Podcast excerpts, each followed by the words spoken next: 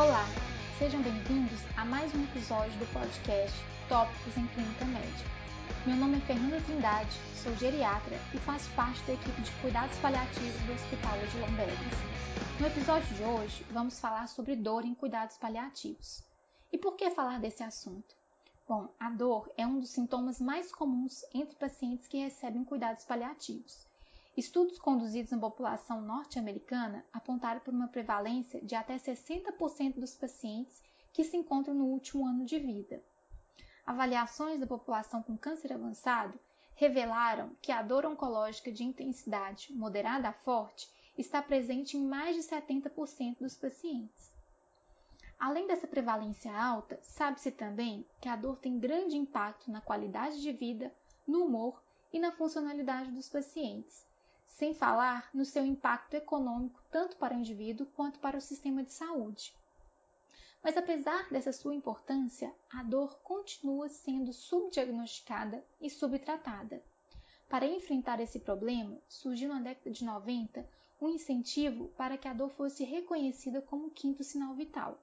Dessa forma, ela deveria ser avaliada de forma sistemática e rotineira em todo encontro clínico, assim como é feito com os demais sinais vitais promovendo assim sua maior identificação e tratamento. Mas o que é dor? Como definir esse sintoma? Em 1967, Cicely Saunders introduziu o conceito de dor total, no qual a dor pode ser descrita como uma experiência de caráter multidimensional, sendo a sua percepção fruto da interação das dimensões física, psíquica, social e espiritual, Assim, a dor é uma experiência única e subjetiva, e para controlá-la é necessário avaliar e abordar cada uma de suas dimensões. E isso só é possível com o trabalho de uma equipe multidisciplinar, como é o da equipe de cuidados paliativos. E sobre a avaliação da dor, como fazê-lo? É necessário uma abordagem ampla do sintoma, contemplando todas as dimensões que eu acabei de citar, para a dimensão física, é importante determinar bem as características da dor e o seu impacto na vida do paciente. Para facilitar, a Associação Internacional para Estudo da Dor, o IASP, propôs uma abordagem chamada de PQRST, onde cada uma das letras corresponde a um aspecto da dor a ser avaliado. A letra P remete ao que provoca e ao que palia a dor. Então, é importante perguntar para o paciente Quais são os fatores que agravam e que aliviam a dor? O que, que desencadeia essa dor? O que de qualidade? Qual é a sensação da dor? Quais os termos que o paciente usa para descrever essa dor? Alguns termos como choque, agulhada, formigamento, pressão, aperto, cólica vão ajudar a pensar nos mecanismos subjacentes. O R de região, radiação. Qual que é a localização, a irradiação para essa dor? Ela bem localizada, ela espalhada, esses dois aspectos, a qualidade e a região, vão ser muito úteis na diferenciação entre os mecanismos nociceptivo e neuropático da dor, o que vai ajudar muito na escolha inicial do tratamento. Vale destacar que muitos pacientes, principalmente os portadores de câncer, podem apresentar os dois mecanismos associados. O S de severidade remete à intensidade da dor e seu impacto na vida do indivíduo, seja um impacto funcional, no sono, no humor e também nas relações sociais. E por último, o T de tempo. Qual que é a duração da dor? É uma dor constante ou é intermitente? Essa abordagem ampla ajuda na escolha inicial do tratamento e também para traçar as metas desse tratamento, que devem objetivar não somente a redução da dor, mas principalmente em melhorar a qualidade de vida e a funcionalidade do paciente. Com relação à avaliação da intensidade da dor, existem diversas escalas que nos auxiliam. As escalas unidimensionais, como a escala visual analógica e a escala visual numérica, são as mais utilizadas para esse fim. Essas escalas fornecem uma pontuação que varia de 0 a 10, sendo 0 sem dor e 10 a pior dor possível. De 1 a 3, a dor é considerada leve, 4 a 6, moderada e 7 a 10, forte. A nota é dada pelo próprio paciente, lembrando que a dor é uma experiência subjetiva e o relato do paciente é a melhor forma que temos para avaliá-la. Vamos passar agora para o tratamento. Atualmente, preconiza-se o emprego da terapia multimodal para o tratamento da dor. E o que é isso? A terapia multimodal consiste na associação de analgésicos ou métodos que atuam em diferentes vias e receptores, proporcionando um sinergismo da atividade analgésica. O objetivo dessa terapia é obter melhor controle álgico com menor dose das medicações isoladamente e assim com menos efeitos adversos. Os métodos não farmacológicos associados ao tratamento medicamentoso também se encaixam nesse conceito de terapia multimodal, e por isso é importante orientar o paciente a praticar pelo menos uma das modalidades disponíveis. E são muitas, dentre elas fisioterapia, acupuntura, musicoterapia, mindfulness, entre outras. Sabe-se que para pacientes com câncer não existem evidências suficientes para indicar uma modalidade em detrimento da outra. A escolha, na maioria das vezes, se baseia na disponibilidade, no custo e nas preferências do paciente. Com relação ao tratamento farmacológico, existem alguns passos a serem seguidos.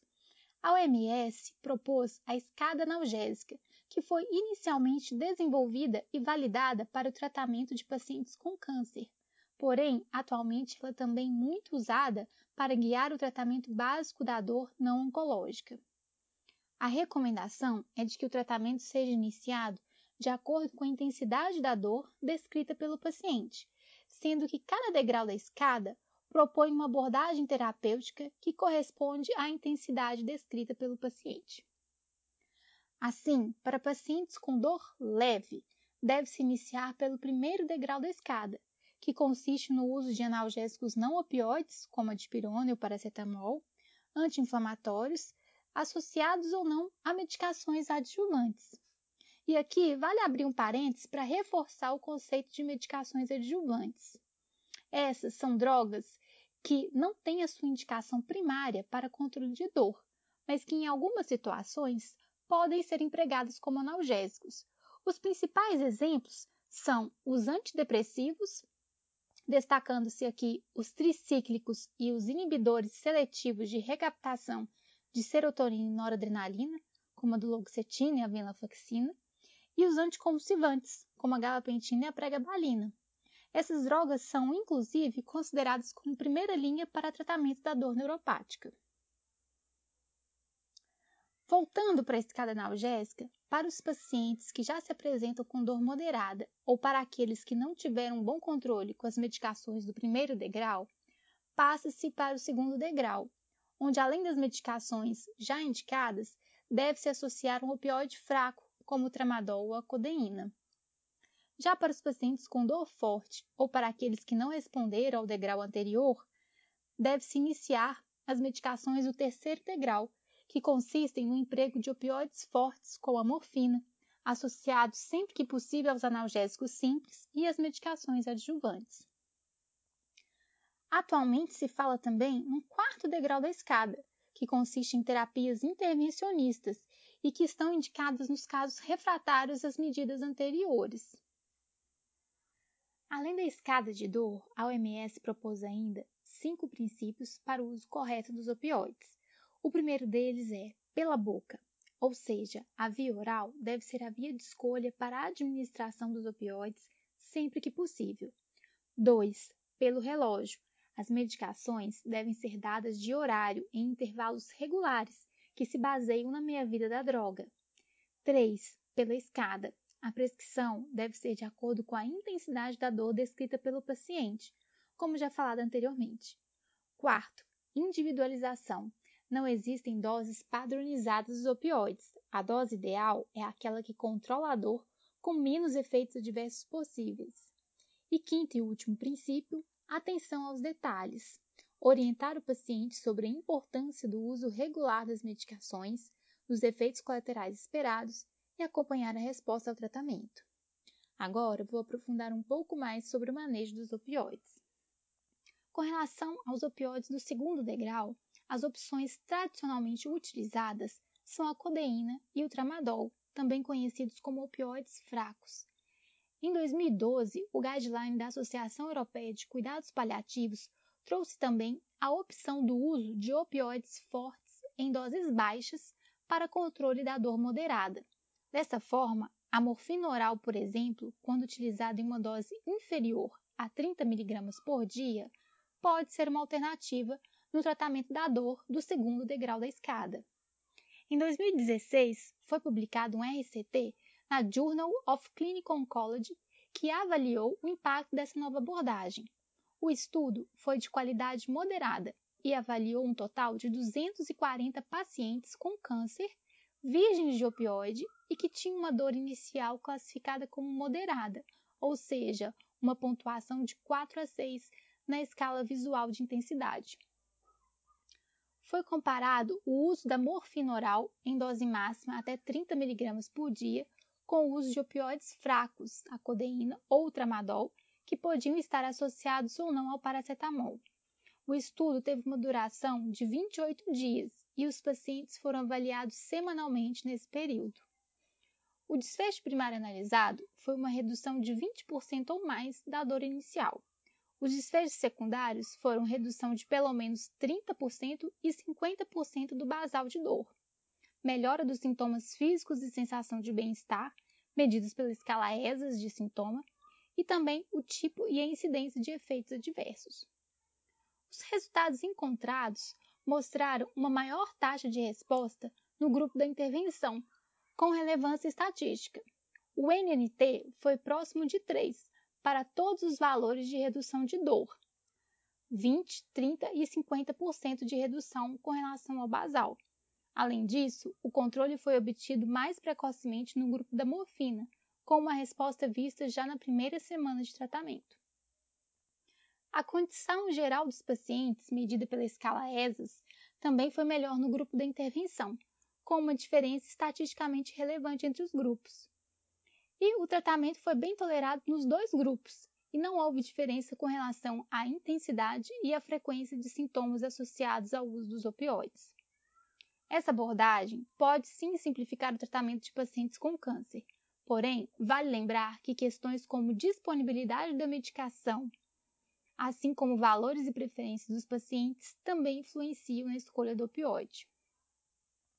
Sobre os opioides fortes, apesar de existirem diversas opções disponíveis no mercado, a morfina continua sendo a droga de escolha, não por superioridade de efeito, mas sim por uma maior familiaridade com o uso e maior disponibilidade em relação aos outros opioides. Falando um pouco mais sobre a morfina, é fundamental reforçar algumas de suas propriedades. A morfina de ação rápida tem duração de efeito em torno de 4 horas. Por isso, o intervalo prescrito entre as doses deve respeitar essa duração, ou seja, será de 4 em 4 horas na maioria das vezes. Exceções ocorrem nos casos de insuficiência hepática e insuficiência renal, que são condições que prolongam a meia-vida da droga, devido à alteração do seu metabolismo e excreção. Assim, nessas situações, o intervalo entre as doses de morfina deve ser maior. Para pacientes com insuficiência renal grave, a metadona e o fentanil são opções mais seguras, pois seus metabólitos são inativos, o que reduz o risco de intoxicação nessas situações. Para todos os pacientes em uso de opioides, além da medicação de horário, é necessário deixar uma medicação de resgate prescrita para uso em caso de dor incidental, o resgate deve ser feito com opioide de ação rápida e a dose varia de 10 a 20% da dose total diária do opioide. Para a morfina, a equivalência analgésica da apresentação oral para parenteral é de 3 para 1, ou seja, 30 mg de morfina oral equivalem a 10 mg da parenteral. É importante destacar que não existe dose máxima de morfina, desde que a titulação seja feita de forma adequada. Muitas vezes, o que limita o aumento da dose são os efeitos adversos secundários ao tratamento. E sobre esses efeitos adversos dos opioides, é fundamental orientar o paciente sobre a possibilidade do surgimento deles. Os mais frequentes são náusea e vômito, sonolência e constipação intestinal. A maioria sofre efeito de tolerância após cerca de 3 a 5 dias de uso de dose estável da droga, ou seja, após alguns dias do início do uso ou do ajuste de dose, esses efeitos colaterais tendem a melhorar. Exceção se faz para a constipação intestinal, que não melhora com o tempo. Assim, recomenda-se o uso profilático de laxativo para todos os pacientes em uso de opioides. E agora, para finalizar, vamos retomar algumas recomendações da abordagem de dor de pacientes em cuidados paliativos. Considerar a dor como quinto sinal vital e fazer sua avaliação de forma rotineira em todo encontro clínico. Reforçar o conceito de dor total e fazer avaliação de todas as suas dimensões. A intensidade da dor deve ser medida por uma escala de avaliação, como a escala visual analógica e a numérica, lembrando que a nota é dada pelo próprio paciente. A escada analgésica da OMS deve ser utilizada para guiar o tratamento inicial, e a morfina em dose baixa pode ser considerada para o tratamento da dor oncológica moderada no segundo degrau da escada. E por último, prescrever laxativo profilático para todos os pacientes com previsão de uso prolongado de opioide. Por hoje é só, muito obrigada pela atenção e até o próximo episódio. Gostou do podcast? Quer receber os novos episódios do Tópicos no momento em que eles forem publicados, no seu dispositivo e sem precisar fazer nada? Basta assinar o Tópicos em Clínica Médica no Spotify, no Deezer ou no seu agregador de podcast favorito.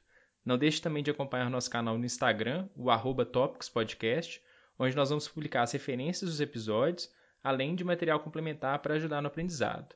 Lá também é o canal de comunicação com a nossa equipe para fazer comentários, críticas ou até para sugerir pauta para os próximos episódios. Até a próxima semana.